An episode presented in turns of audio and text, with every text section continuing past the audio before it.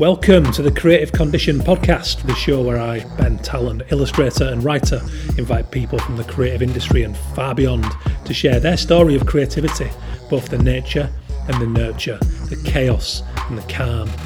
Creativity is a fundamental pillar of human happiness, something I'm increasingly fascinated by. It is so often misunderstood. So, little by little, I hope to build an archive of valuable stories, experiences, and tips to help you maximise yours. Today I'm going to bring you a winding, mesmeric conversation with writer and co founder of Unbound Publishing, Dan Kieran. Lock yourself in for this one. It's a belter, and we get deep into the themes of creativity and instinct and feeling over logic, and why creativity must be so, and how we must learn to see those crumbs left in our path by others if we're to find the right way for ourselves. Hello and welcome to the Creative Condition podcast. My name is Ben Tallon, I'm your host. This is a good one today. I mean, they're all good ones. It's my show. Could I say any different? of course not. They're all good for different reasons. Uh, but this is a belter. This is a long one. So strap yourself in, like I said at the top of the show, because Dan and I talk about all kinds of themes within creativity and feeling and logic and why it's very hard to articulate many of the truths in following a artistic creative path. It's forever historically been the conundrum, hasn't it? Dan is an author of many books, including I Fought in the Law, The Idle Traveller, Surfboard.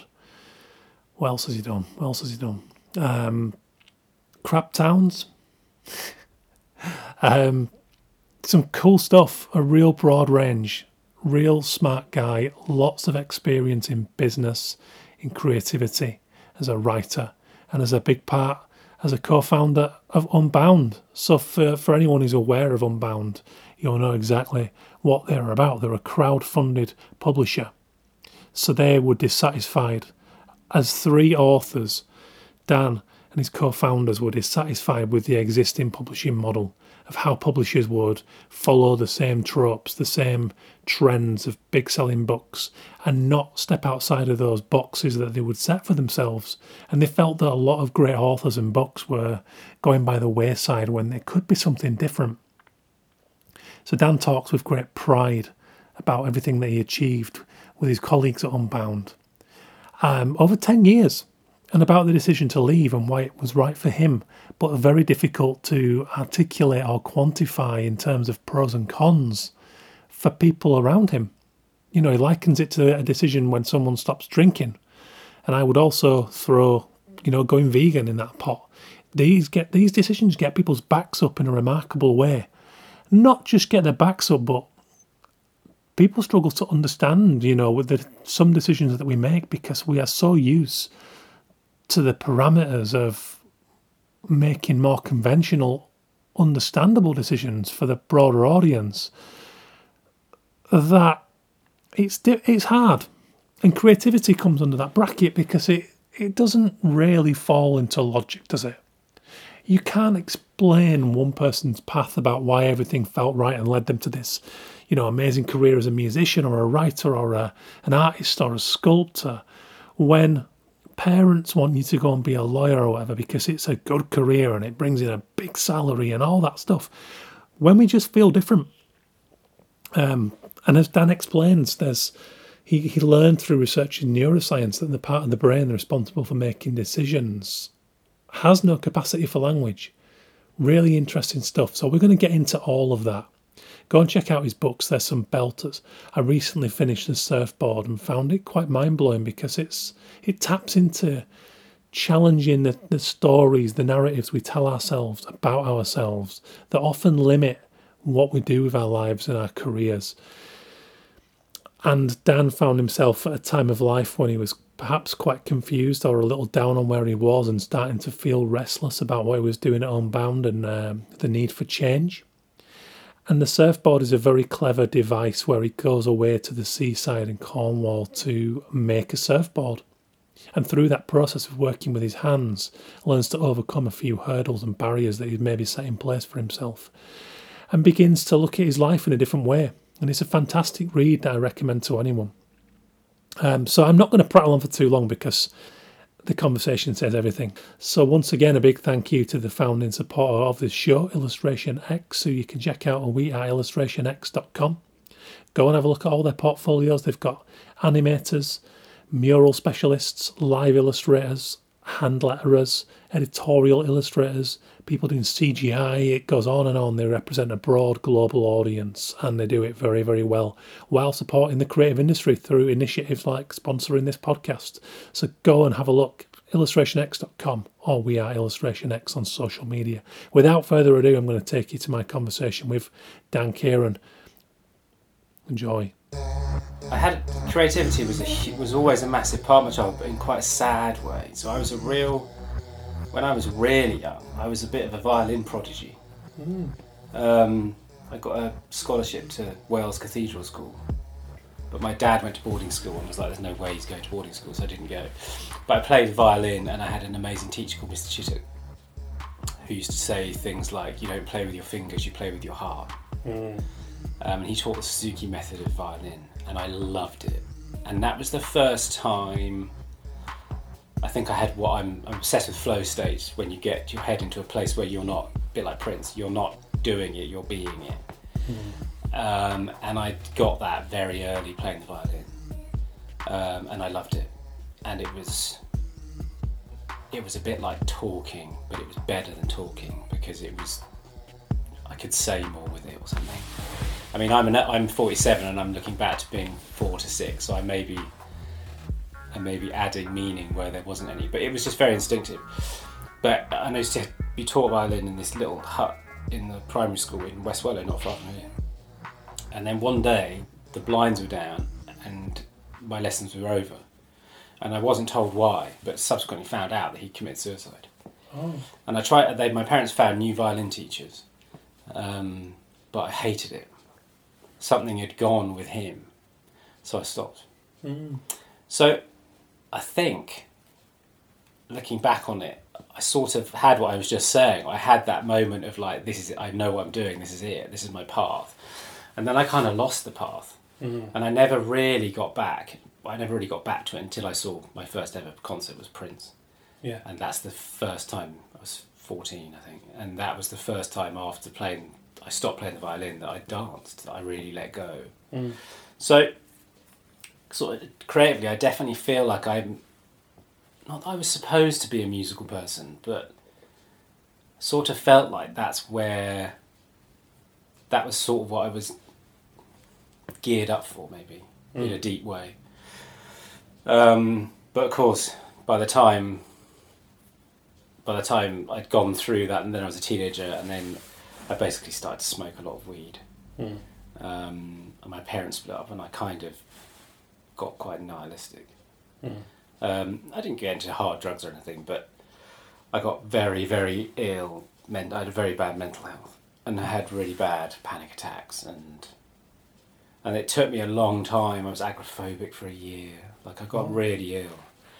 Um, never really linked that to the music or to that thing happening, but maybe they are together. I don't know. So I sort of came. I sort of didn't really have a twenties. Mm. Like I didn't really, because when you're agoraphobic, you basically just want to disappear. You don't really want. And you sort of deliberately trash your relationships because you don't want. You don't want to let anybody down, and you can't because you can't go anywhere. You feel really frightened to leave your house. I suppose I was just dissolving, but I was writing a lot Mm-hmm. I think that's what I did when I was in that place because I felt like if I could write, I wasn't wasting my life or something. Like if I was writing in that state, mm. um, then I had meaning and I sort of had purpose. And I wasn't very good, but I sort of, I think I knew then that that's what, that was my new thing. That was my new music. Mm. Um, so, I mean, that makes my childhood sound very bleak. It wasn't. I had a fantastic time, loving, supportive family, but I just, that's what I remember creatively. I remember being very lost. School was a complete disaster for me. Mm. Like, I never got better than a B in English. Um, I was a classic, sort of mid level, ordinary kid, but I didn't feel ordinary, and I just, I felt like they were teaching me the wrong things. That's how I felt. So I didn't really do very well through the education system, and then my, my parents splitting up and smoking a lot of weed meant that I did very badly in exams. um, but again, turned out to be a real amazing thing because it meant I didn't get a degree, which turned out to be the best thing that could happen to me because I think for a lot of people their degree becomes their safety net, but because I don't have one, I've never had a safety net. Mm. So I never have a reason not to do the thing I want to do. Mm.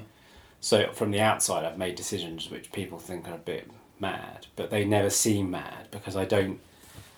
I don't have an alternative, so they almost seem the safer option somehow.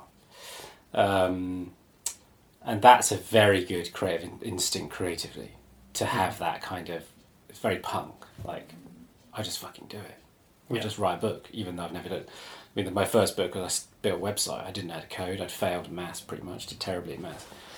But I was working at the Idler magazine, and they needed a website, and I was like, "Well, I'll just learn." I bought a book, and I learned, and I wasn't very good, but I was good enough, hmm which is a really important. Good enough is a really important thing in my life. And good enough means you can get better. You haven't been poisoned by perfection. There you go. That's put you put it much better than I did. Exactly right. Yeah, you're not. You're just happy to be doing it, right? And I think Mhm. that's the thing I've always had. I've just always just wanted, just wanted to be doing the thing. Mm. Um, and that website turned into a huge. It was huge. It went viral and went crazy, and it um, resulted in Crap Towns, which was my first book. And then I'd never done a book before. I mean, I did it with another guy who was. Um, he did more of the heavy lifting. I sort of did the website. He did more of the heavy lifting on the editing because I can't really spell and my Mm. punctuation is terrible. Um, but that was a huge smash hit. And then once you've had a big hit in publishing, publishers want you to do more books because you might do it again. Yeah. Um, so I kind of got better at writing in public. You know, I learned to write by writing books, and Yeah. some were better than others. And I still don't feel like I've done a completely great book. I feel like Mm. I've done an eighty percent great book. it's never quite. So I, I definitely have that. I've learned to do it by somebody commissioning me, which is Mm. a very fortunate position, but quite exposing Yeah. one of my books got torn apart in was the literary review or somewhere like that, and which was very painful. But it was, but again, I was writing, I was doing it, I was learning Mhm. as I did it, and I think I'm, I'm good enough now. I'm good enough for myself Yeah. to kind of, and I'll never. Well, you, as you know, you never. You never finish being a writer. Oh. You never finish a book. You just get No forced to let go of it at some point. You don't. I don't think anyone looks back on anything they've created. And, I mean, maybe they do. It's, I think it's very misguided if they do. If they look back and go, "That's a masterpiece." Yeah, I'm a you know, genius. I, I, I, I think that's very. That's a It's warning. the wrong kind of confidence, isn't it? Let's face it, it's ego, really. Yeah. It's- And not to say we should all be, you know, very modest and British about everything. There's, Yeah. I'm very happy with all of my books. I know I'll look back on them in 10 years' time and probably go, I'm doing, I'm doing it right now. I'm editing Champagne Right. for a new ebook edition Right. now that it's come back into my hands from the publisher. And um, I'm just, I can't help myself just tidying up little sentences as I go. And I'm like, but that's that's beautiful as well because I, I also don't want to do that too much because that has that has to live as it lived and it, and it There, yeah, I mean, that- I definitely feel that. I read, don't read my books like once every ten years. I might pick one up and just have a look at it, and every time I do that, I wince. But I also feel proud that I was prepared to put myself out there, and Mm. it's authentic. They're never fake. Yeah. As long as you fucking mean it, it's fine. hmm And I always mean it, and I always meant it. So I'm proud of them. And weirdly, I see them as like. I, the older I get, the more I just see them as my kids. hmm I want my kids to have, they'll get a much better insight into who I am and what I am by Mhm. reading those books and the progression I think I'm making in those books over time. And you know, I'm trying to work out the meaning of life. That's my obsession. Is I want to learn. I want to find out what it means to live before I die. That's my. Yeah. That's what I'm here for. That's what I'm. What is my purpose? Mm. So my books are my attempt to do that Yeah. through the experiences I'm writing about, and my kids are in them. Like they're all in them. I wrote one, my first proper one, when Wilf was basically the age Poppy is now. Um, and they all sort of have a book that I Mm. was doing. Idle Traveller, Olive was that age. Yeah. Um, Surfboard, Ted was that age. Yeah. Um, and I'm doing I'm doing a few now, which I haven't worked out which one's going to be Poppy's, but they're in my head the whole time. They were in my head the whole time I was writing those books. I mean, the others were, kids were also in my head when I was writing those books. But there's something about that age, as you know, you're in it right now. Mm-hmm. The kind of one and a half to four Yeah. is the kind of it's just the golden years Mm-hmm. because of what you learn about yourself and you just see them it's such a privilege to be around Yeah. them i find that's just so inspiring creatively to just i don't know it's the warmth it's the love i don't know what it is but there's something about that time when i just want to be the best version of me i can be for Mhm. them and for myself and some some element of that is distilled in the books because that's when i'm most curious i think Yeah. I think that's what it is. It just that's when I get most curious about myself and the world and Mm-hmm. I don't think I would have been any more productive had I not had these twins. Because I just think I'm more resourceful with the time that I do have. But also the ideas and the change in my life, the, the, the seismic change in my life that these guys have brought, yeah, the shifts in my thinking and, you know, and, and everything else is just, I mean, it's monumental. So it's the, the stuff that I am producing. And maybe I look back in years to come and go, oh my God, we know where was that. But, but that's, like you said, it's real. So it, can, yeah. it, it, can't be wrong. it lives. yeah, you know, exactly. and that's enough. So I, I totally agree with that. I, my brother, who doesn't have kids yet, and um, he a few months ago he was like, "You've got four kids." I mean, I was still running Unbound then. So you're running a business, you've got a dog, married. Like, how do you? How the fuck do you fit everything in? And I was a bit like, well. And I, for some reason, the image of a pencil sharpener just came into my head, and it's like, and I was like, oh no, you just, it just sharpens your attention. mm, So you're just not vague when you have that much going on. You can't be vague. So you're just really, really precise, and you're like, Mhm. well, I've got this much time to do this thing, and and writing is like, I don't need the muse. I just need fuck half a fucking hour without somebody wanting something or having to go somewhere. Or, and I don't say that out of like grumpiness. I just mean, give me fucking half an hour Mhm. because I am. It's all going on while Yeah. I'm doing those things, and then it, when I get my half an hour, it's just like, bam. high focus. Yeah, No fucking like it used to take me ages to do anything half decent, and now I'm like, I've sort of worked it out in my head, and then so when I get the time, it's just like, mm-hmm. um, obviously you can always improve it, but so yeah, and I totally, I think they've sharpened me. yeah, I think not having time has just sharpened my focus. mm-hmm. Your parameters have become the reasons you've done the thing. Yeah, yeah. For somebody else, those parameters will be the reason that they can't slash won't do it.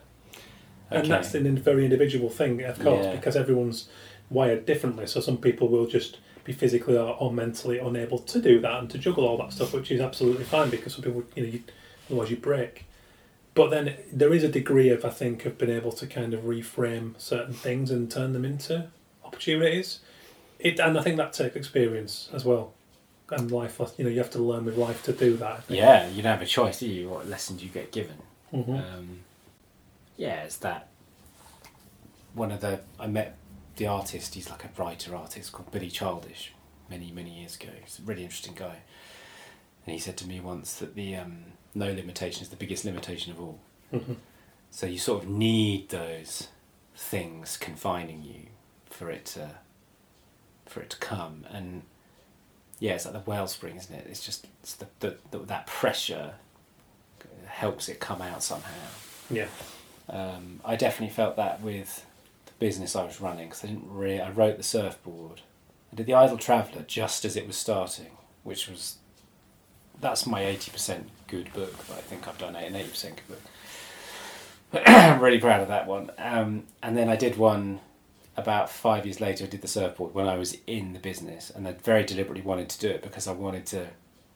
I wanted to see where my head was Mm. because I wasn't. I knew I was in a weird place, but I wasn't sure how weird. And now it's great to read 'cause it's like, okay, that was such a great um, way of showing where you're, where you are, where I was at that time. Mm-hmm. So yeah, I definitely think the conditions not dictate the creativity, but they definitely create the pace of it coming out of you. Yeah. Um, and I don't know, I sort of feel like your your creative brain is your creative output. Certainly for me, it's like that's when I'm at my peak as a individual. Like Mm. that's me being my best. Yeah. Because I definitely feel like you're you channel. I'm becoming more weird as I get older, but I definitely feel like there's a sort of universal consciousness. There are I that you don't have ideas, they have you, and if you're setting yourself up in alignment with who you are and the way you want your life to live, then you get more. You kind of receive more, or you're Mhm. more open to stuff. Um, and so the the conditions you find yourself in don't dictate how you what you do, but I definitely feel they can steer you in a the more it's more like a compass for me Mm-hmm. if I'm in alignment with those things and I feel in alignment with who I am and what I care about. Mm. Then the compass of my creativity is broader, um, and it's sort of and that and it it pushes me forward itself. Yeah. Um, that's what I'm interested in at the moment. Not the books so much, more as the headspace I need to live in for those ideas to come and for the books to come. Yeah. But not just the books, other opportunities related to them come, and I'm doing a bit of teaching in a few weeks, which I'm really excited about, which happen, I think, because I'm in that the right headspace for me, and it's something I was wanting to do, and it sort of appears. Mm-hmm. So I think you can kind of there's something outside of us that you can tap into. Yeah. I think that's how I feel about it. That it's sort of like it's there, and if you can correct yourself in the right way, um, it's kind of limitless what you can do. Yeah. And that's when going back to like the Princes and Damon Albarns and Taylor Swift of this world. I feel like that's what they've they Yeah. show you. They show you that if you do gear yourself up in that way, it's kind of no. There's literally no limit. I mean, they all all, all did the most are doing the most incredible stuff, of enormous range, and you you don't see the tortured artist. That's not the vibe I'm getting. I'm getting the things are really great, and this is stuff's happening, and I'm thrilled, and here you are. Mm-hmm. And that's how I want to be. I want to get myself into that place. And, Yeah. I, and I don't think it's money. I think a lot of people think if only I had enough money, I'd be there. No, no, no. I don't think it is that actually. They, believe they happen to all be very rich. Prince obviously not with us anymore, but I don't think that's a precondition. And I think part of our problem in the world is that we feel like we need that precondition, Yeah. and that unfortunately takes us far away from the alignment thing you need to be to live creatively somehow. Mm-hmm. Well, it's true. I mean, it has to it has to be creatively led because, you know, I've, I've made my living for 13 and a half years from creativity, Yeah. which is a wonderful privilege. But it's always been authentic. I've not known any other way. You know, they're just my upbringing and, and the circumstances in a very accidental, stumbly path. And it's like, you know, it, it, I think it's very true. And um, and I think ultimately, you know, you, would, would you be prepared to go through those beg, steal, or borrow years if there wasn't some personal attachment? I certainly, I don't know if I would be. I think I would have very quickly looked for something better paying or trained for a better job if it was just about money. Personally, I, I think I was always prepared to take those. You know, I think my first year was about, I was working full time. First one was about two and a half grand I made. Which was awesome at the time because I have two and a half grand on top of a full time job. So I, Yeah. I made that for my illustration. That, Yeah, that, yeah, God, amazing, could, then yeah. maybe I could do this. So it was like a side project to begin with that you Yeah. became the whole. Yeah, it was always a case of I, I knew that I, I knew personally that I would buckle under financial pressure if I'd done what some friends had done, which was live off beans on toast and throw themselves headlong into it. But they Yeah. had the characters to do that and made it work very well. Right. Me, no, I, I, was- at least I, I knew I was self-aware enough to know that I would destroy me and I, and I Yeah. wouldn't handle the. I would be pestering clients to the point of obsession. Be too needy, stalking which pushes them. things away. Yeah. Yeah, yeah. Uh, even at that early stage, I had that sense to, to know that, and I think, and I think that working full time not only gave me income, but also gave me, um, you know, new social circles, new stories borrowed from people. Yeah, so it all fed where I was in life, and even even though I felt completely lost after university for the first six months, especially. I was having fun in my life, you know. I was meeting some real yeah, eccentric good characters. material. That's what. That's the thing with writing is everything is material. Yeah. Good and bad. Like Oh god, it takes something over. fucking horrendous happens, and that's that's. I can't remember who said it. That sliver of ice in your heart if you're a writer. Like hundred percent. Something really bad happens. I'm like, okay, well, this this is great because this means that I can now have an insight into this feeling, and I can I'll use that at some point. Yeah. And it can't help. It's just can't help it. No, well, I mean, one of my current books at the minute, the topic is like the potential end of my life and civilization. So, you want to really go there, it's like, you know, so it's God, I came up with the title for the other night. It was uh, oh, was it subtitle? Doom. It was the Doom Scrolls. The Doom Oh, Scrolls. nice. and Oh, the yeah, sub- that's uh, very good. And the subtitle. Oh, the subtitle was "Facing the End of All of Us Alone." and it's kind of an eco, you know, eco anxiety kind of.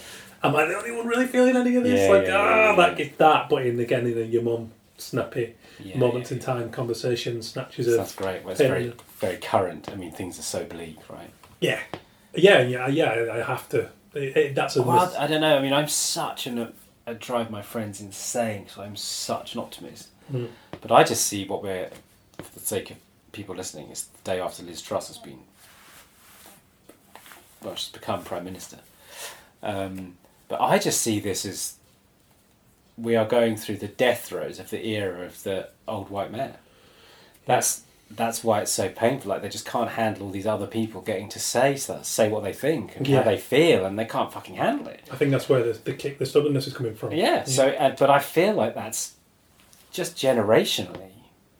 Like when I was, I, mean, I don't know if it's the same when you're at school. When I was at school, you know, if you're if a MP was found out to be gay, they were exposed on the front page of the newspaper and lost their job. Mm.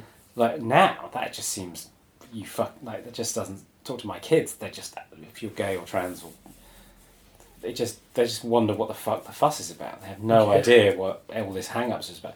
So I feel like on the one hand things are terrible, but also it's the genie's out of the bottle, right? These people are just Yeah, they're just fighting to fuck it all up yeah, and they're, before and they're they lose it. and they're appealing to the last bastions of that to a, to to a certain point. Yeah. I mean, you know, I mean, they'll take us to the brink of nuclear war.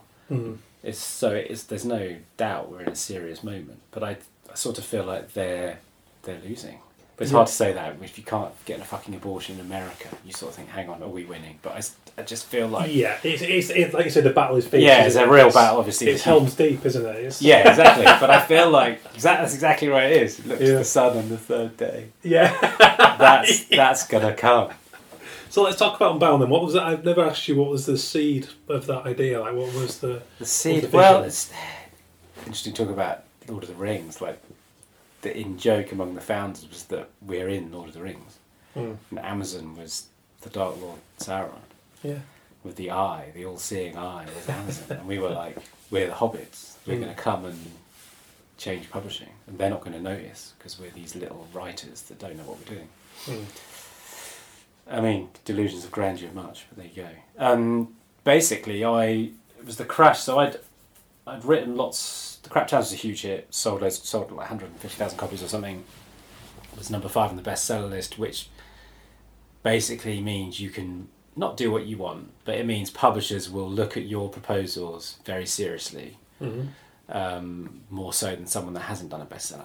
It's just the nature of the business. Publishing is they're just looking for bestsellers and they're looking to replicate books that have already been bestsellers. John, my co-founder, described it then, and it's the same now as agribusiness. Mm. Publishers have five crops that they farm: TV tie and genre fiction. You know the, you know, celebrity memoir. You just that's what they do, and they're very they get, get good yields. You know, they know what they're doing, and they get a crime author and get a book a year, thirty years, Mhm. and then when the crime writer gets old, they'll start to co-write with a new writer, who then takes over the mantle, if not the brand, or goes out on their own. And it's you know, if you like this, you'll like that. Um, algorithmic book selling. Now this was an issue back when we started Unbound in like 2010, but it wasn't. It's become even more sophisticated now. But essentially, I'd done lots of books and I'd had huge hits. i mean, um, one of my books was a massive hit in Germany. I felt like I'd. You never know exactly how many you've sold because they don't tell you, which is another problem of the industry. But I'd sold somewhere between 300 and 500,000 copies of my books around the world because lots of them are sold all over the world. And the crash of 2008 happened, and I put in my proposal for a book about this thing called Spielzeug, um, which I'm sure we'll talk about in a bit. Mm. But that was very much this thing about living in alignment. I felt like here was a signpost. I'm supposed to follow this idea, and the publishers were like, "Okay, well, you the way to do it is to do it like Nudge, do it like a business book." And I did a proposal, and I was about to get signed up, and then they said, "You know what? We've realised you're not really qualified to write a business book." So we can't do it like that. But unfortunately, we're not going to do the book. And I've sent it to other publishers who are like, we love the idea, but you know, the crash of 2008 had just happened. Everyone was much more risk averse, and I basically didn't get a deal for that book. Um, and I was doing minimum wage again because I don't have a, talked about not having a degree. I don't have any degree. I have no qualifications. Never had a CV. Never had a job really at that stage. Um, and I was back doing minimum wage, clearing out the rat-infested basement of an accountant's in Bognor Regis, which had featured prominently in Crap Towns ten years before, five years before.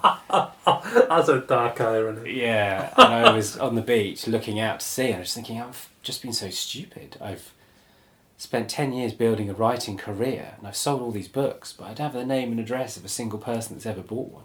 Mm. I could may as well just try and fucking swim on to go and find them. It was just I just felt so stupid. So I was kind of went home depressed, thinking, okay, well, fuck it, I'm gonna, I'll just do it myself, which is this the kind of punk attitude. Fuck it, I'll do a YouTube video about the book I want to write because I think it's the best book idea I've ever had, and I want to do it. And I'll set up a PayPal account, and then if enough people give me money, then I'll write the book and I'll send them either a physical copy or an ebook when I've done it. And I was talking at the, time I was doing a bit of research for the TV show QI because I knew I'm, I'm friends with the guy who produced it, John Lloyd, who did um, Spitting Image and Blackadder and those sorts of things. Real am- amazing man and lovely, generous guy. And, uh, and I was doing some research for the books with John Mitchinson, who I subsequently co-founded Unbound with, who also co-founded QI. Mm. Um, and I was just meeting them for a drink in London um, after they'd just done a, a session on the show. Um, and I we got drunk, you know, three authors moaning. All of us had best-selling books, one description another, and we're all moaning about publishing. And I'm like, yeah, fuck it, I'm just going to do it myself. I'm just going to do this video, and I'm going to tell people the idea. And, and John sort of looked at me a bit weirdly, and he said, "You heard of Kickstarter?" And I was like, "No." And it was like nine months old or a year old at that time. I said, "Well, it's that's what this is. There's this new thing called crowdfunding." I said, "You're that's what you're doing, but you should, have you thought about doing a Kickstarter? And I was like, well, maybe, but I don't know about Kickstarter. Anyway, by the end of the conversation, we were like, all authors are in the same boat. We're all in a situation where publishers are telling us what readers want, but they don't actually know because they sell books to shops, not readers. Mm. Someone's got to build a platform that allows authors to correct, connect directly with their audience. Um, and that's when Unbound began. Mm. Um, and they were both had jobs and I had no job. So they were like, "You should be CEO." uh, but and it was amazing because at that time, although it was a recession, as we're about to discover, there's a lot of money out there. It's just not going to people who need it. So it's actually a brilliant time to start business recessions because it's like a forest fire. A lot of stuff will die, and mm. it creates space. Sounds a bit callous, but it's just the nature of the capitalist economy that we all live within. So, and crowdfunding was hot, and it's being a venture capital guy is very similar to publishing. Like publishers expect eighty percent of their books to lose money, Mhm. but they make so much money from the twenty percent covers all their losses. V and so I'm going to pitch VCs, and they're like, "Well, you know, our model is we expect eighty percent of our investments to fail, but twenty percent of them make so much money, covers all our losses." And I'm like, "Hang on, it's the same fucking industry." But of course, crowdfunding was really hot because Kickstarter was now flying, and everyone was like, "Crowdfunding is this new thing." Mm. Raised fifty grand over breakfast from a guy who co-founded Bebo. If you remember that, very early social network. Yes. Paul Yeah. Birch I wasn't on it, but I'm aware. Yeah, I, remember, I do remember it. lovely guy.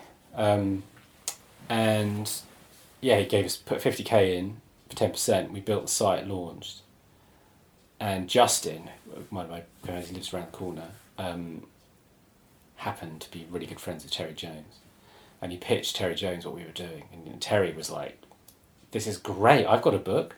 I've been trying to sell this book for years, and no one wants it." We're like, "I'm sorry, a member of Monty Python can't get a book deal because of the restrictive parameters publishers are imposing on their authors." Oh my god. So we were like, okay, this is A, we're obviously onto something, and B, if your first book is from a Python, poor Terry died not that long ago now, but he was so supportive and so generous with us, gave us so much time. Um, so we launched with a book from Terry Jones, and everything just kind of snowballed, and we were.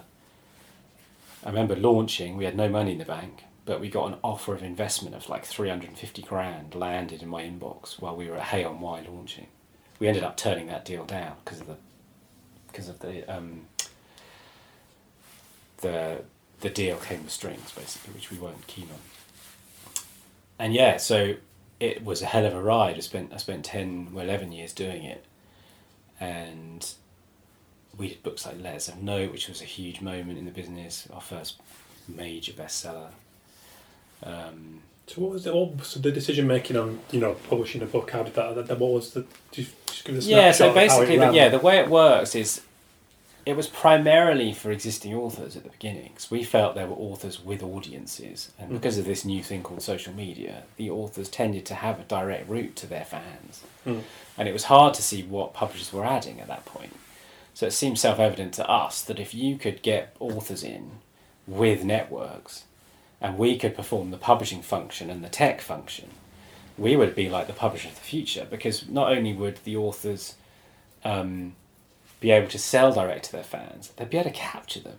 Mhm. It's one thing to have a million Twitter followers, but you need to know the names and addresses of the 3,000 people that will pay you 100 quid for a book that not Mhm. going to come out for two years. You know, that was the, our attitude. It was like, how do you find within the fan base the super fans? Yeah. Kevin Kelly did this thing called a thousand true fans around the time, which was like you get a thousand people that love your creative work to give you a hundred quid a year. Mhm. You've got a good income. Yeah.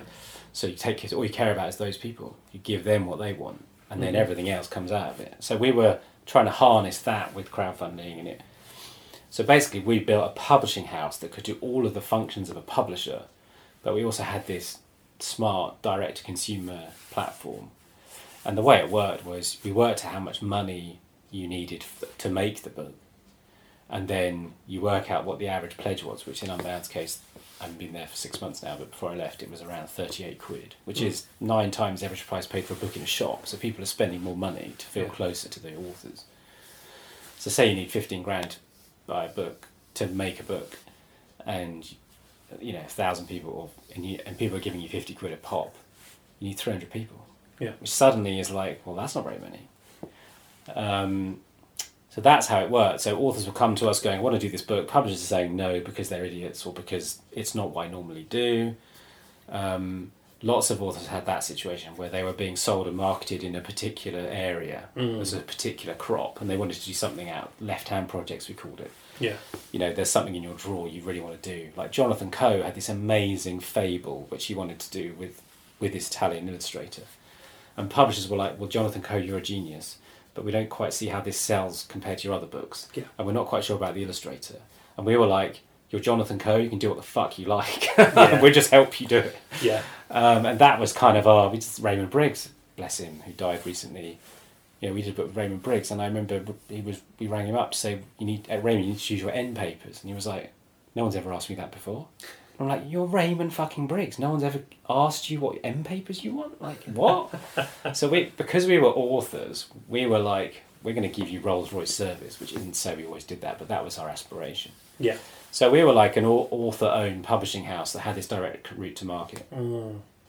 But the crucial thing was we didn't pay advances because we couldn't afford it, and we didn't. You know, publishers are basically banks; they take financial risks, and we didn't. You know, we didn't have that kind of money, so it was much more like a independent record label. It's a 50-50 profit share. So we make money if you make money, hmm um, and you know.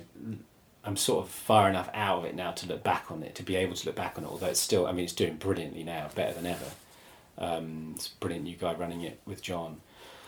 Um, but, but for me, looking back, we did books that changed narrative around publishing. The Good Immigrant was an amazing book and one did wonderful things. And what was great for us was that it wasn't our success; it was their success. But Yeah. we had created a platform that enabled them to prove to publishers that people wanted their work. Mm. And I'm really proud of the role Unbound played in facilitating them doing that for themselves because they did it themselves.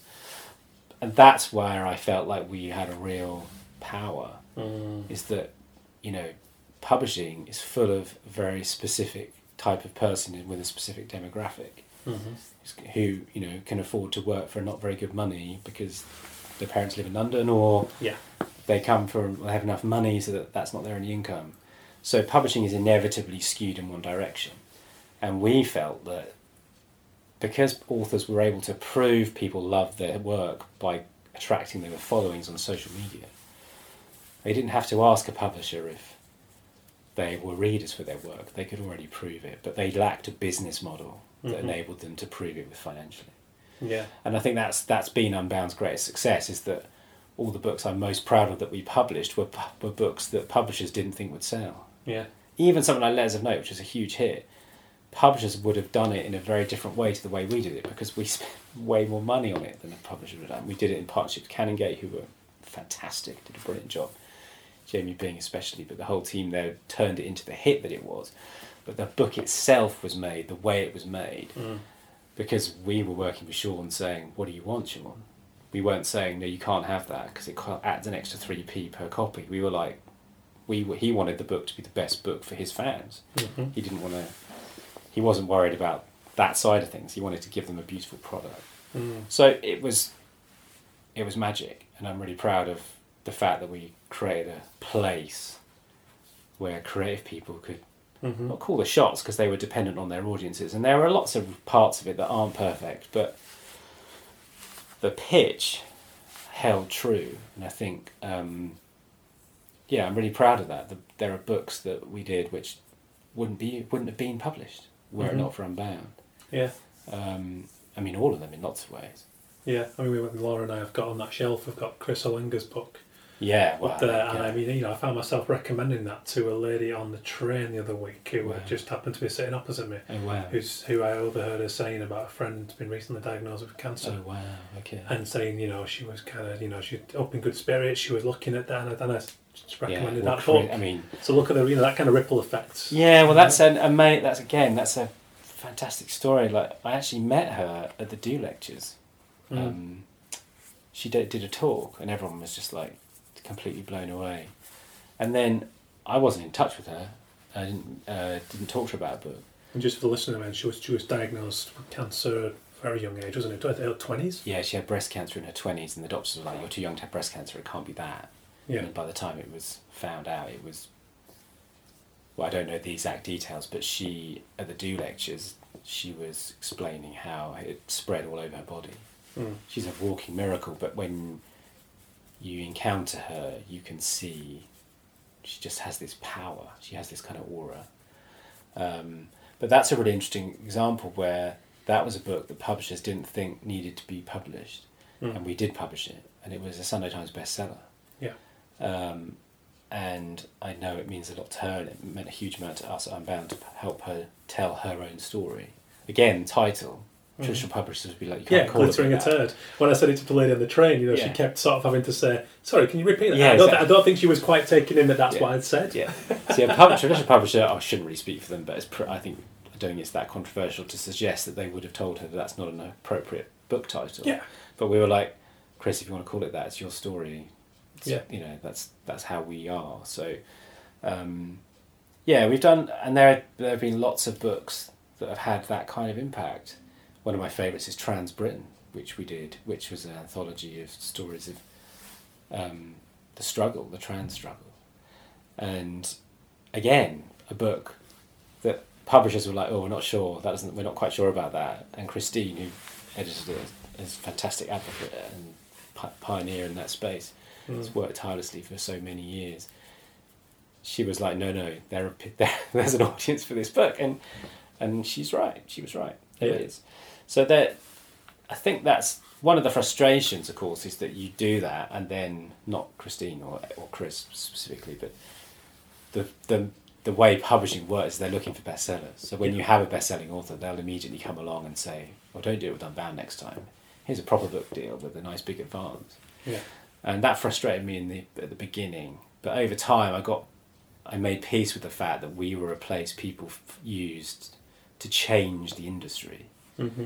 And that is, I think, I don't know if it's a grand claim or not, but I feel that the presence of Unbound made the industry change. Mm. Um, and I think that's something that our authors should be very proud of, that they, they achieved that. Um, Yeah. But it was definitely our business model. It's the business model that facilitated it because it allowed everybody to club together with their 30 quids Mm. to produce something that the existing industry wasn't going to make.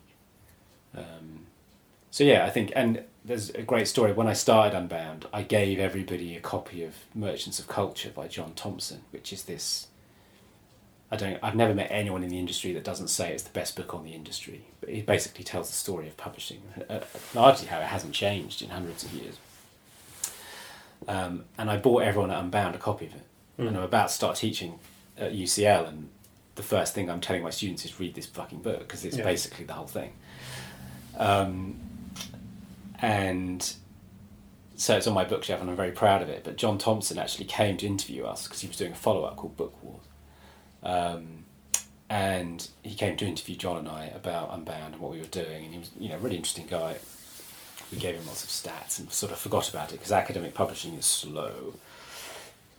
Excuse me, but a few years ago, I got I, it came out and I got one, and I saw the interview with us about Unbound in his new book, and there was a wonderful circularity to the fact that he had been how I learned about the industry I was about to enter, Mm.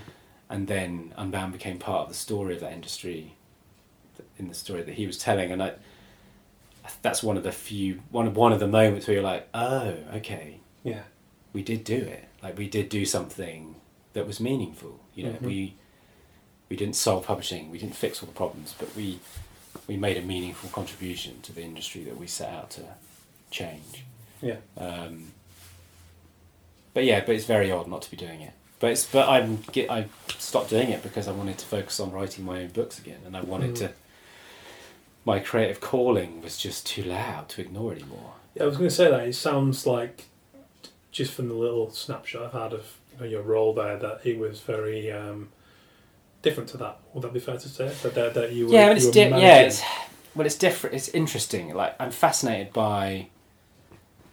I got I did a book about politics around the Blair years when they used the Serious Organised Crime and Police Act to stop protests. This was like supposedly anti-terrorist legislation that they began to use to stop protesters. It's far worse now, actually, with the government's latest, the, the Tory government's latest bit of legislation around protest is insane. Um, but in the course of that book, I spent a year hanging out with protesters, hanging out with politicians who were ha- not not poli- hanging out hanging out with people who were interested in politics who weren't politicians. So lots of protesters, basically. And I ended that year, that journey of that book called "I Fought the Law," feeling like if you wanted to change the world, you had to do it through business Mhm. because politics was too broken. There just wasn't a way to connect your daily life with the machinations of the Westminster elite. There just wasn't. There was no link. It felt to me. Mhm. Certainly, the things I care about are not reflected. I have no voice in the constituency I live in to make that opinion recount. Like, there's no way because I don't vote for the Well, is, is, it- not, is it not a system that's entirely based on um, remaining in power and getting re-elected? It's entirely careerist, isn't it? it's I mean it's God it's a it's a minefield but my the thing I hate about it the most is that the only way you've got a chance of being in our elected House of Government in Westminster is if you're in one of the main parties. Because there are as far as I'm aware no independents. Or if there are they're people that were in a party and have left that party. So the first thing is if you want to be represented or you want to aspire to have your say and become an MP you have to already subscribe to three ideologies. Mm. and in order to progress within the bureaucracies of those individual ideologies, whether it's Lib Dem, Labour, or Tory, you have to behave in a certain way.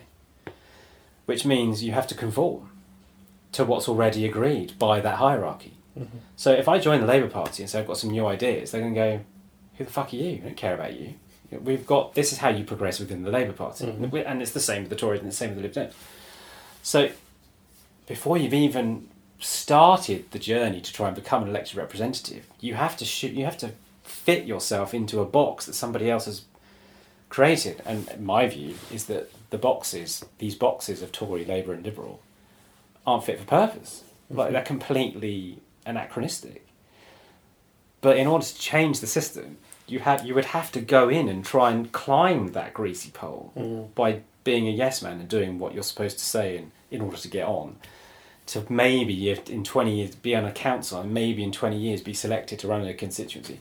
It's just like, that just isn't representative democracy. How do you get new ideas into the system? It's, Yeah. it's almost like it's built, as you say, to prevent change. Yeah.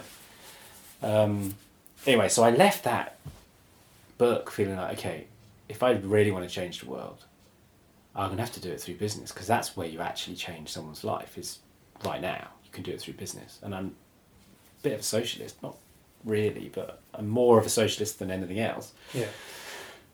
And so, but, and so well, how, I can't run a business because that's they're wankers. I can't be a fucking CEO. That's like that's that's something you have on the end of a name of someone who's a twat. Yeah. I'm not a twat. um, but when I was a kid, I used to love skateboarding, and Howies was my favourite brand. And um, uh, David Hieatt and Clare Hieatt founded Howies, and they sold Howies and started the Do Lectures and Hiut Denim. And I'm obviously fascinated by their story, and I looked at them and I thought, well, hang on, if they're if they can run a business, maybe I can run a business. And they were through them I discovered Patagonia and I discovered a whole different approach to business. Um, so, in answer to your original question, it, running a business wasn't creative in the sense of writing books, but I did see it as a creative challenge. Like, how can I create a business that can change the world? Yeah. That has different values. And it was particularly obtuse to try and do that whilst taking money from venture capital funds, who were kind of perhaps the opposite of that approach. Although that isn't true, actually. They're not. They're not as evil as people suggest. Some of them. Um, so I did see it as a career challenge, actually, um, and I needed a job. You know, I had kids. I got divorced around that time because I felt like my life was not going the way I needed it to go to provide for everybody that needed to be provided for. And so business was like, it's a recession, it's a job. I know what I'm doing, I love it. You know, I was humble, but I had this punk attitude. I've never run a business before. Fuck it. I'll do Yeah. it. Yeah, I'll be the boss. Yeah, no worries, man. I'll do that. Having absolutely no idea what that meant. But again, the way I approached it was okay, well, this is how I'm going to evolve as an individual. I'm going to evolve as an individual in the practice of running a company. Mm-hmm. So I was, and I wanted to run a different kind of company, and I wanted to have different set of values, and so it was really interesting and a real challenge. But yes, towards the end, the last sort of three or four years, um, I I was losing who I was definitely, and Mm. I I hadn't written after the surfboard. I hadn't written anything. I actually reread surfboard because I knew we were going to chat around that subject and i read there's a bit in it where i describe the labels i have and it's like father husband ceo employer and employee and i was like fuck where's writer that's who i am but i was so in it i Yeah. totally forgotten about that part of my identity Mhm. which was the only mean like on my passport application on my children's birth certificates it doesn't say ceo of it says writer author because i imagine 500 years down the line someone looking going oh he was a right like that's who I feel I am, Mm-hmm. and yet it wasn't in that little sentence, which I didn't notice at the time, but I did notice rereading it the other day, and I was Yeah. like, oh, Telltale. yeah. So now I'm just so feel wonderful because I feel like I've achieved what I set out to do with Unbound. I left it in a good place. Mm. It's flying. It's brilliant. People are there. It's doing better work now than when I was there. The future is very bright, but I feel like it's.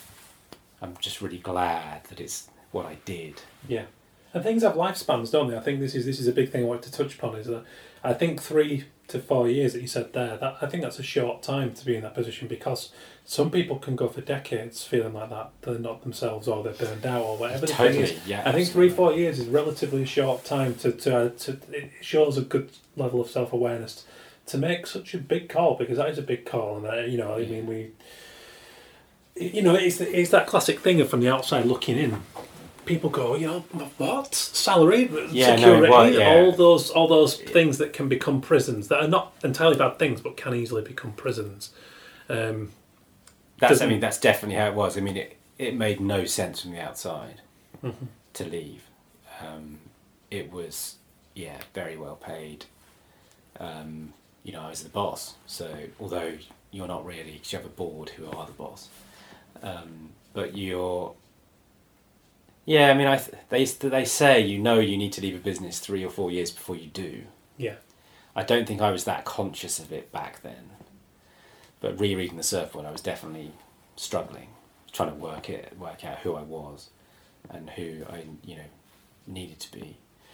but yeah, I, I agree. I think I mean the way I just described it to you when we were walking dogs was I felt like I had a prism over my eyes and I was experiencing my life through that prism and that prism was basically unbound. So I'd be Yeah. doing bath time with the kids or at the weekend, even at the cinema, and I'd be everything I would be experiencing would be through the prism of what was going on with Unbound at that moment. Mm-hmm. And because you're the boss, basically everything that goes wrong is your fault because either you fucked up or you hired the wrong person or you know there's no one behind you so you have to catch everything that everyone else misses and you have to be bigger than everybody else. You can't lose your temper. You can't lose your rag. You've got to make sure it never runs out of money. So you're always thinking about when you're going to run out of money and burn rates and fundraisers. Now my great uncle irvin was a miner so i'm not getting over stressed about how hard it was but it's just constant. You're never escaping it. It's always in your consciousness. Well, it's mental, which is a different type type of Yeah, exactly, intensity, isn't it? And what, what I began to realise was that if I didn't take that prism off soon, I was going to forget it was there.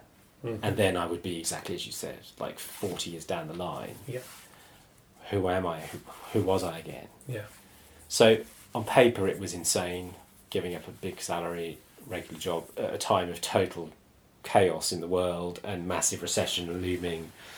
Um, it made no sense. But on my instinctive sense, it was as obvious as the time I dropped out of university to work for free at a magazine devoted to laziness, which is what I did with the Idler.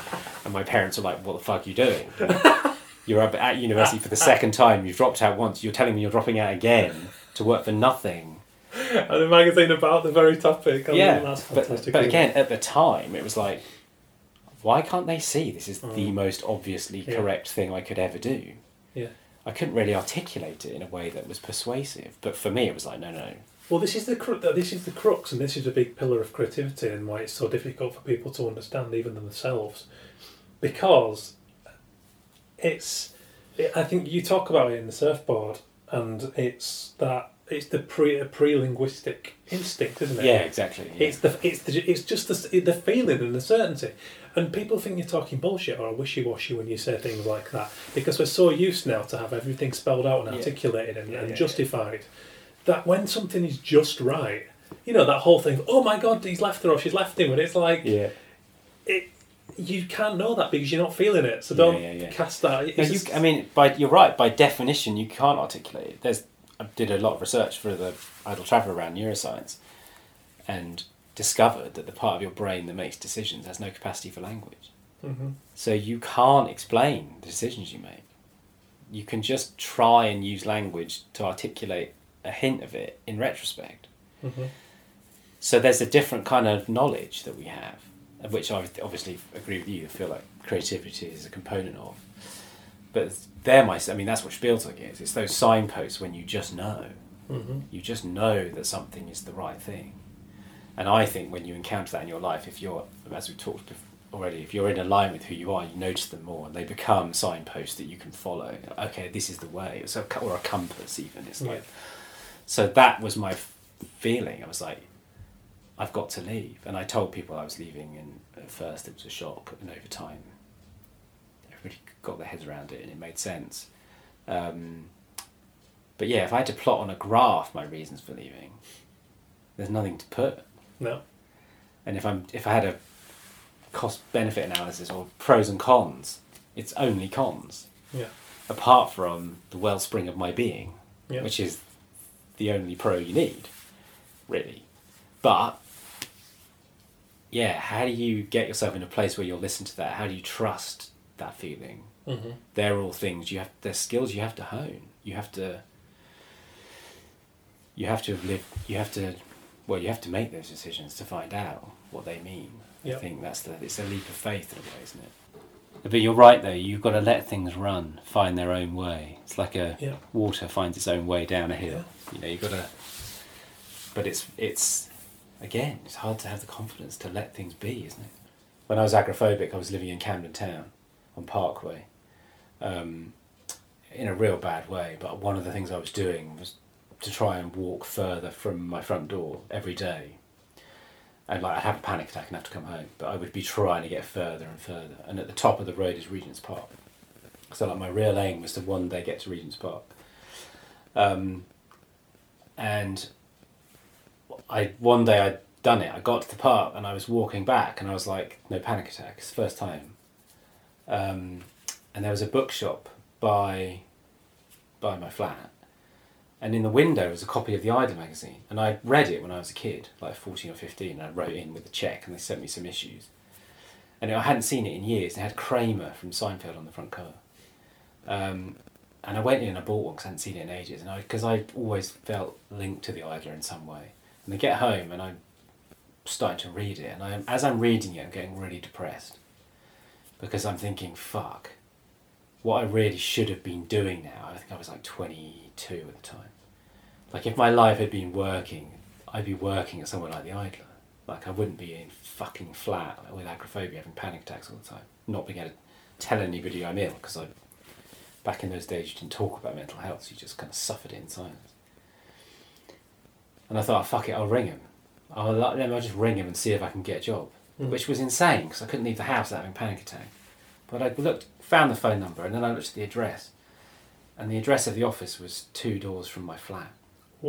It was literally, if I looked out the back window of the bed, one of the bedrooms, I could see the office because it was behind my flat. Next to the bookshop was an alcove, and you went down the alcove, and there was an office block, and that's where it was.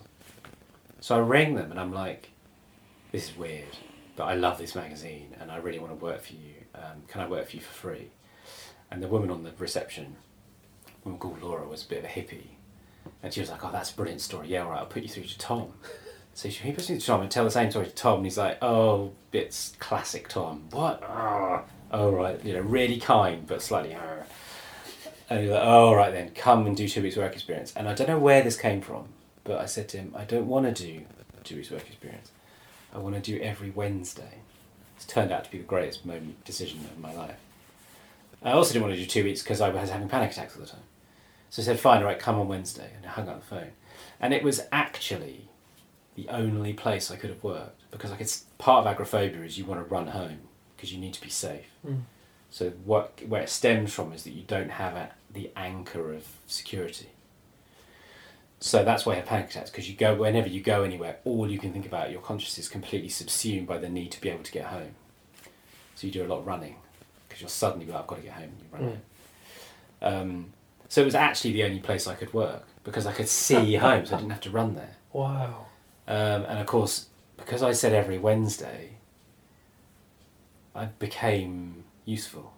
Mm. And I started to go and get them lunch to test how far, if I could go further down the road to the place they wanted to get lunch. It took a lot of guts to offer to get them lunch because I didn't know where they were going to say. I had to go. But that was part of the chain, part of the pushing myself thing. But of course, once this, once someone is in your office going and getting your lunch for you, and they, they started to give me bigger jobs, and eventually they were like, "Okay, you've proven yourself. Do you want Mm. to work? Do you want a four day a week, five day a week job?" And I was a bit like, "No," because I'm really ill. Actually, like, the one thing about working for free is if I have to fuck off, you can't Right. fire me. Security. So again, that was a big push, but I took the job, and then I met friends, and it just gradually pulled me out of myself. And then I did the website. That's incredible. Yeah. But that's why I knew it was the right thing Yeah. Because it was Yeah. there. because it was like the way I found it was like you're supposed to do this, but Mm. you're in a shit place, but there's this thing you need to do, and it's going to be really hard, but it's going to be so. I'm going to make it so clear to you that it's what you should be Yeah. doing. You'll do it even though it's going to be hard, and Yeah. which is what happened. It was like, oh fuck it. And it's just, it speaks to that, again, no one chooses adversity. You would shed it in an instant if you could. However, it's very valuable. It, it drives you to places that would never otherwise happen and also forces, whether it's your, in your case, the, the kind of frustration with not being where you felt you should. But I mean, God, that's mind blowing. That's a mind blowing story. But yeah, but so, but again, it makes total sense to me that Yeah. that would be there at that time and that you would make. yeah, I mean, it's so weird, isn't it? And you kind of think, and some said, yeah, it's just coincidence. It's like, sorry, there's some. It's not. You can't. and whether it or like it not just the fact that you've interpreted and made those decisions accordingly, who gives a shit whether it's Yeah, no, there, totally. in here? But I, I look back in my life, and it's like if that hadn't happened, Yeah. Well, that's the thing. When you, I'm the same. There's a, there's a thread now that's run yeah, for my entire life. Not Right. just talking career. I'm talking since a very young age. Since, since I was old enough to see it. Right. The fact that the guy five doors down at Sky TV and liked WWF and said to my dad, "Does- "Does he like Hulk Hogan? Who's Hulk Hogan?" Life changing, you know. work for the WWE. It's like you know, it's all that stuff. It's just Yeah. continues to be my, you know, one of my biggest pleasures in life. You know, Yeah. it's, it just is that when you when you start to see this over decades, that's when you know it's real. Yeah, and I, I don't see it as fate. I don't. It's not. I'm not fatalistic. I'm not denying my chance of making a decision. For me, they're gifts. that would be human arrogance. It's like it? it's the crumbs again. It's like here's a crumb for you to pick up. Now are you going to notice it? Are you Mhm. going to be able to see it, or are you going to be? Is your consciousness so clouded because you're on this boat, still heading a course you set Yeah. twenty years ago, or are you going to really? And that's why mindfulness gets a lot of stick. But for me, that's what it is at its core. yeah. It's the ability to notice what's under your nose, hmm which is really hard to do in our culture and our, the way we live. Yeah. Uh, Whenever I've left a job and if I've left, it's the, one of the greatest blessings in my life is that my parents have never questioned any of that. They've Right. always, they've always always said, to look, just apply yourself and work hard at what you want to do, but make sure it's something that makes you at least not hate it because wow. you know the long career out there. And, you know, my dad worked at a household goods factory for the majority of his career. So the last ten years at a hospital where I was born, it was like he started as a porter and it became this all-encompassing role where Right. he was on one hand making toast for, you know, distressed old Right. people to, and just telling jokes. He's got a great sociable attitude. Oh, wow, great yeah, yeah. one-liners to put them at ease. Um, right through to he was the only person when he left because of.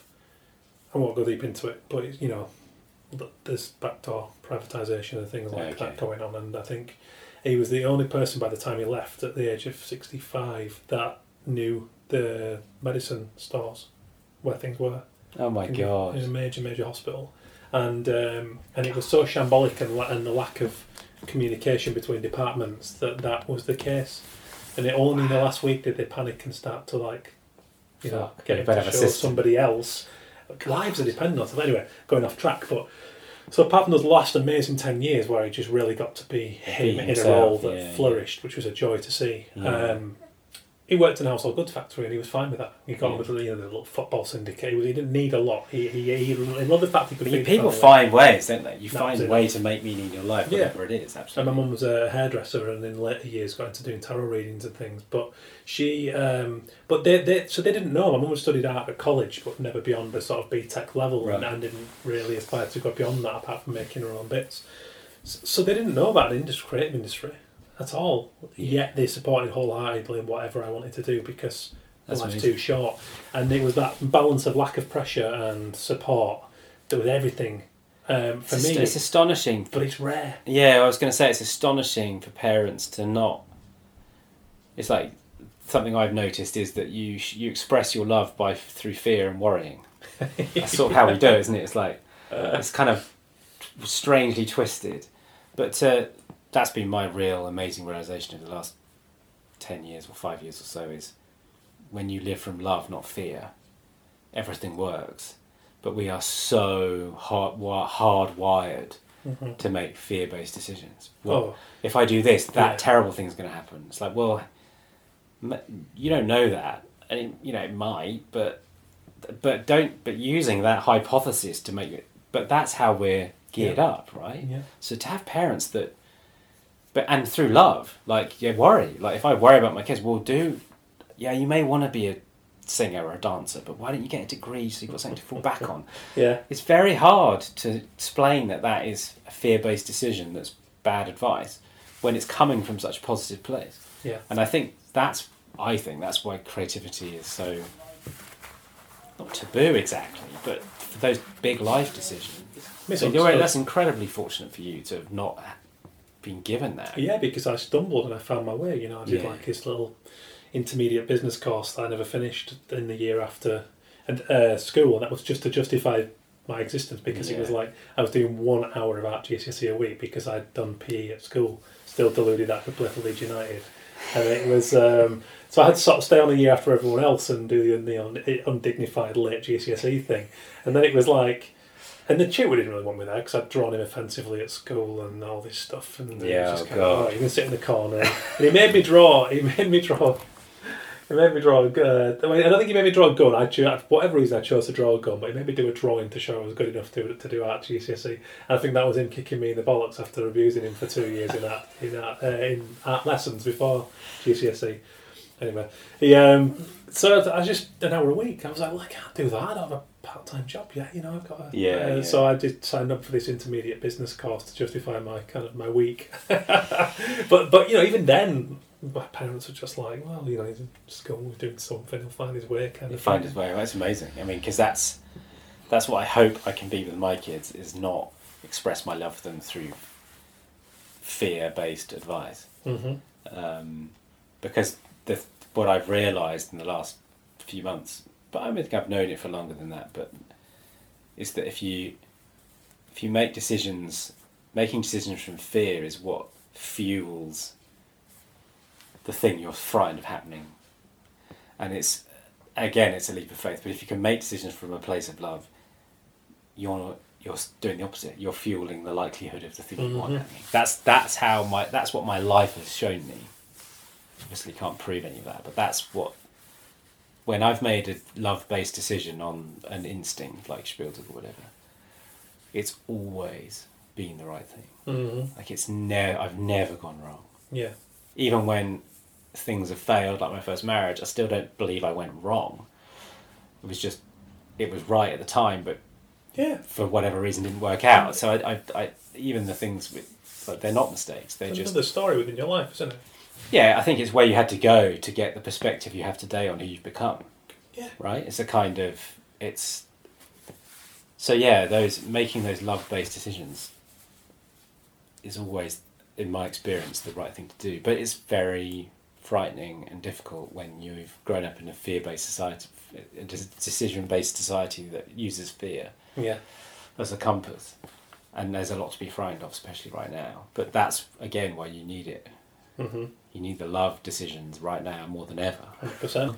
Well, um, so but I wanted to one thing I did want to touch on, probably most things now. Let's chat to you about. But one was you're like a you know the one of the masters of idling, given your previous book and connections and everything. And I think there's great value in that. I was Oh, idle pleasures. Idle Pleasures, Yeah, that's the one, I sorry, yes. Tom. Yeah, yeah, yeah, yeah. Of course. and it just it struck me as so a book so sadly out of time in the best way. You know, not not not that's not a slight on the book. That's just uh, it's a slight on the pace of modern life. And I think there's so many lessons in in that and. And I met you at a time when you just left Yes. Unbound and seemed very at peace with idling in the best way, as in taking some time to work things out. And Yeah. Okay. starting your book. Is that fair? Is that I mean, is is that fair? And it is. I think I would preach it so much to people in the creative industries because we're all just so hung up on the next project, the next deadline. What are you doing? Yeah. Who's it for? What's it going to look like? And we trap ourselves so much from just those, like you said, tapping into that that otherness, that feeling that something's right and you're on the right path. You have to take a step back to allow that to happen. Yeah, I mean it's yeah, God, it's a really big one. One of the reasons I love the Idler is because I felt like I mean it's a it's a magazine literally devoted to the art of doing nothing. That the idea that busyness is a virtue um, is just is just how we're controlled by people that want to exploit us essentially, and it goes and it's really interesting. So I it's it's what I always felt as a I've always been lazy. My parents called me Danny Dormouse when I was little because I used to fall asleep.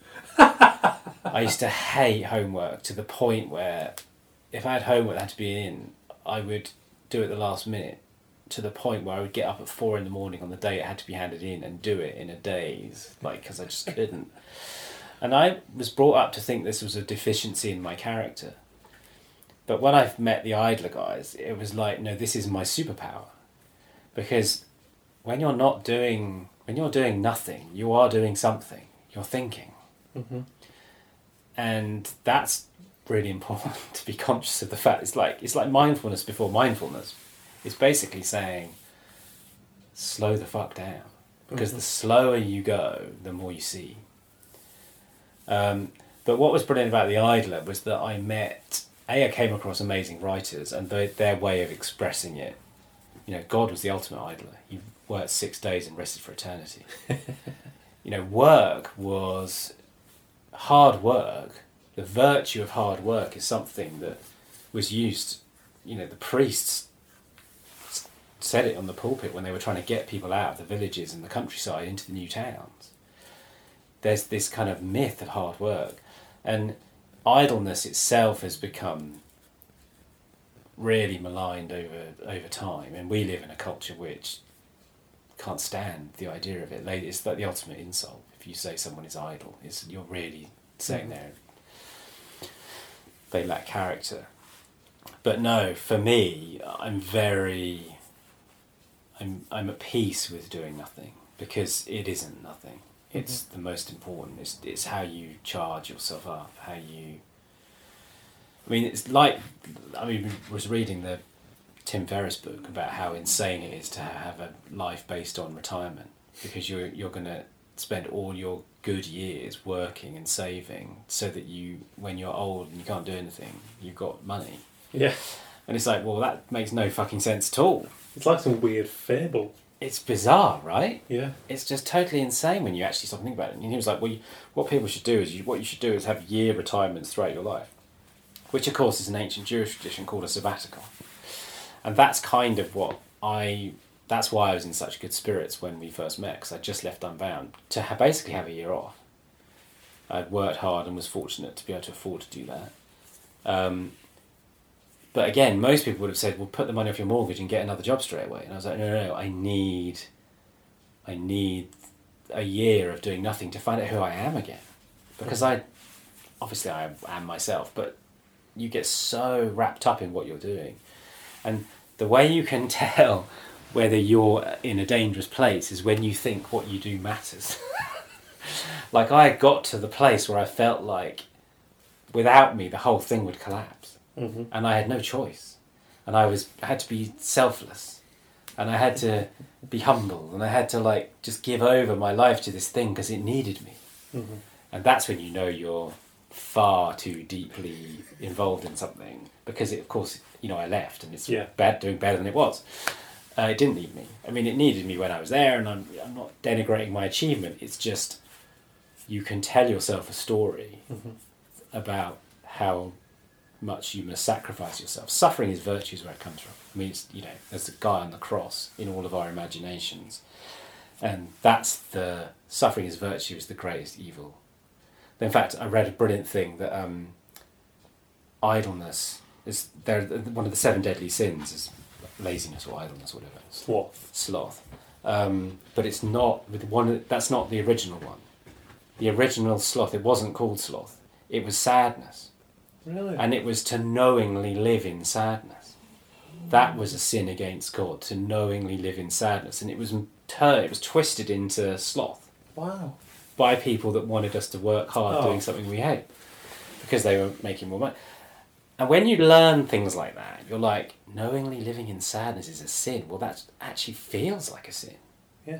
It feels like a sin to the well of my soul. But it's portrayed as virtuous by the people out there that want me to work and are calling me layabout and work shy. And it's like, and so I, it's the compass thing. Idleness was the compass that led me into a whole way of questioning and thinking and being curious about the things we assume to be true about the world we live in. Um, so yeah, and what I found when I gave up drinking, I found I loved it, but the people around me couldn't handle it because it was like it was making a comment about their life choices. So people find it very difficult. It's like veganism or Right. it's a kind of yeah. It's another woven Yes. bullshit. Thing. Yeah, yeah. What statement are you making about my life choices? And when you're not making any. Um, and it's the same thing. I tell people taking a year off, and they're like, "Well, I couldn't afford to do that." And I said, "Well, yeah, but you, how much money are you spending on your pension? Like you're choosing, you know, you're choosing it because it's accepted wisdom that it's the right thing to do. Well, I, I'm actually spending a year of it, of the money, and people are just like, what? But it's been, it has taken me five, six months to work out who I am again Mhm. and to and I'm being so creative. Like the writing is. I mean, I've just got so many things I'm now doing. I'm getting emails unprompted from people saying, "You're not writing any books at the moment, are you?" My publisher in Germany emailed me and said, "You're not. You don't have to be working on anything, do you?" And I said, "Well, actually, yes, I am, and that's really fortuitous that you should reach out to me because I'm looking for things."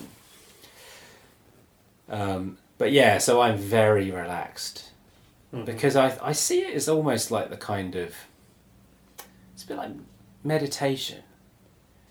Meditation is the one way of being lazy that's not seen as being negative. Mhm.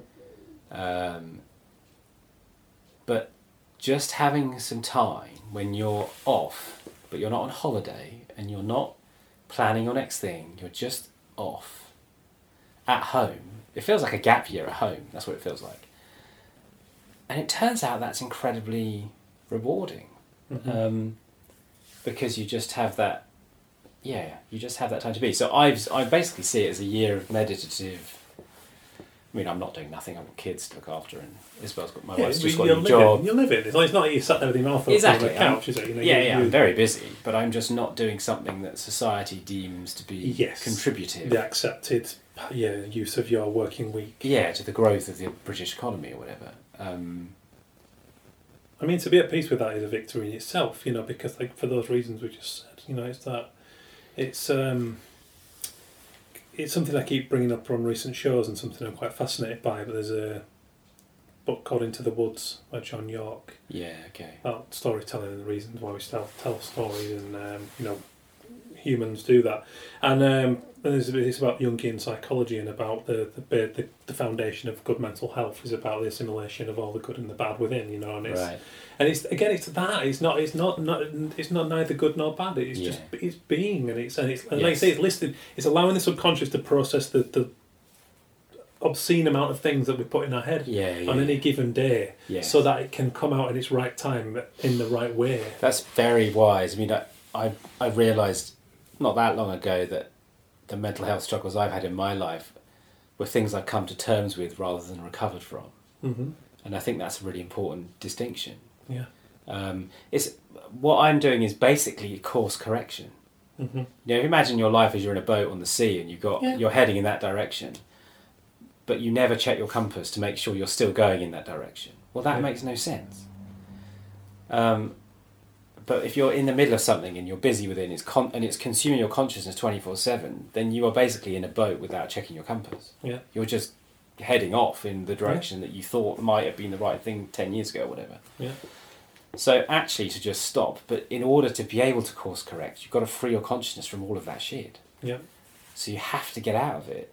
And I was talking to a friend who's thinking about a similar thing, and he's like, "Yeah, but I don't know what I'm going to do." And I'm like, "No, no, but it's the leaving that enables your brain to get to a point to work out what it is you're going to do. There's no way you can know it now because you're still in the thing. Yeah. You've got to get out of the thing for long enough for the path to reveal itself, which again is very counterintuitive and hard to justify. But So we're trained completely different. Yeah. yeah, I think makes sense at a core level. Yeah.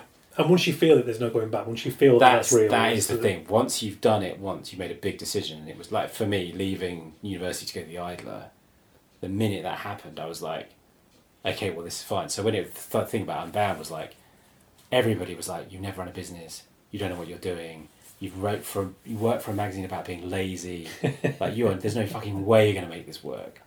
Uh, three years later, I've got VCs telling me you're you're the archetypal, um, unu- like eccentric founder. You, have completely jettisoned everything normal, Yeah. which is what it requires is required to be an entrepreneur. You Yeah. can't do it if you've got an MBA because you're already broken in the attempt to fix yourself. The other thing you don't do is go, hang on, I set this course when I was 23 and I didn't know shit. Why am I still following the same course? Yeah. Why am I not course correcting just to check? Yeah. And that that is the biggest gift of what I've done actually is just giving yourself the gift of time to be and I- I'm so thankful that I'm doing it at 47 not 67 Yeah. and it's so it's, Yeah. that's the true luck or gift or fortune is to just have made a decision to do this at a time when I can course correct Mm-hmm. um, I don't know. It's fascinating, isn't it? But but the thing I'm most I'm most interested about, which is what I'm writing about at the moment, is that all the things I thought I would get by being rich and famous. Mm. I'm not quite sure what that is, but that's the thing. I've all those the feeling, how that would feel, is what I've spent my life aiming for. Like I would, if I'm rich, not so much famous, but if I'm rich, I'll have this feeling that I want. And what I my absolute epiphany and life changing thing is that feeling. It turns out it's in giving yourself time to be yourself. Yeah. I feel as though I'm rich. I don't have lots of money. I've got enough for a bit. We're fine. But I don't have millions of pounds. I don't have hundreds of thousands of pounds. Yeah. Um, but I feel the way I thought I would feel Mhm. if I sold what I'm bound for 20 million quid or whatever. Yeah. And realizing that the feeling you want to feel is not in the thing you think it's in is my currently my greatest realization. Yeah. Because what's amazing is that where I thought it was was a long way off and out of reach, and where it is is very close to me and within reach. hmm And that is a profound learning Yeah. that it's here. Actually, you just have to give yourself the gift of time. Yeah. To, To go back to um, my, and Andy's project, the lyric I chose, we did two pieces on Ian Brown, here, these two amazing images.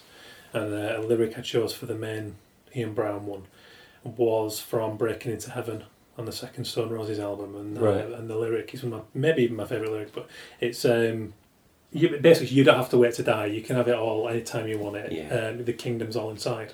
Yeah. I just thought, oh, that That's just- exactly it. That's exactly it, that's it. it, it that people But- spend but their I- I- lifetime yeah. thinking about either after they die or Yeah. I've got to reach. I've got to work hard to get because Yeah, yeah, yeah. this thing on the horizon. No, no, no. It's always around you. It's See, just, and that's and that's such a fascinating thing because I've read that sentiment so many times, and we are talking earlier about how the bit of you that realizations, decisions has no capacity for language.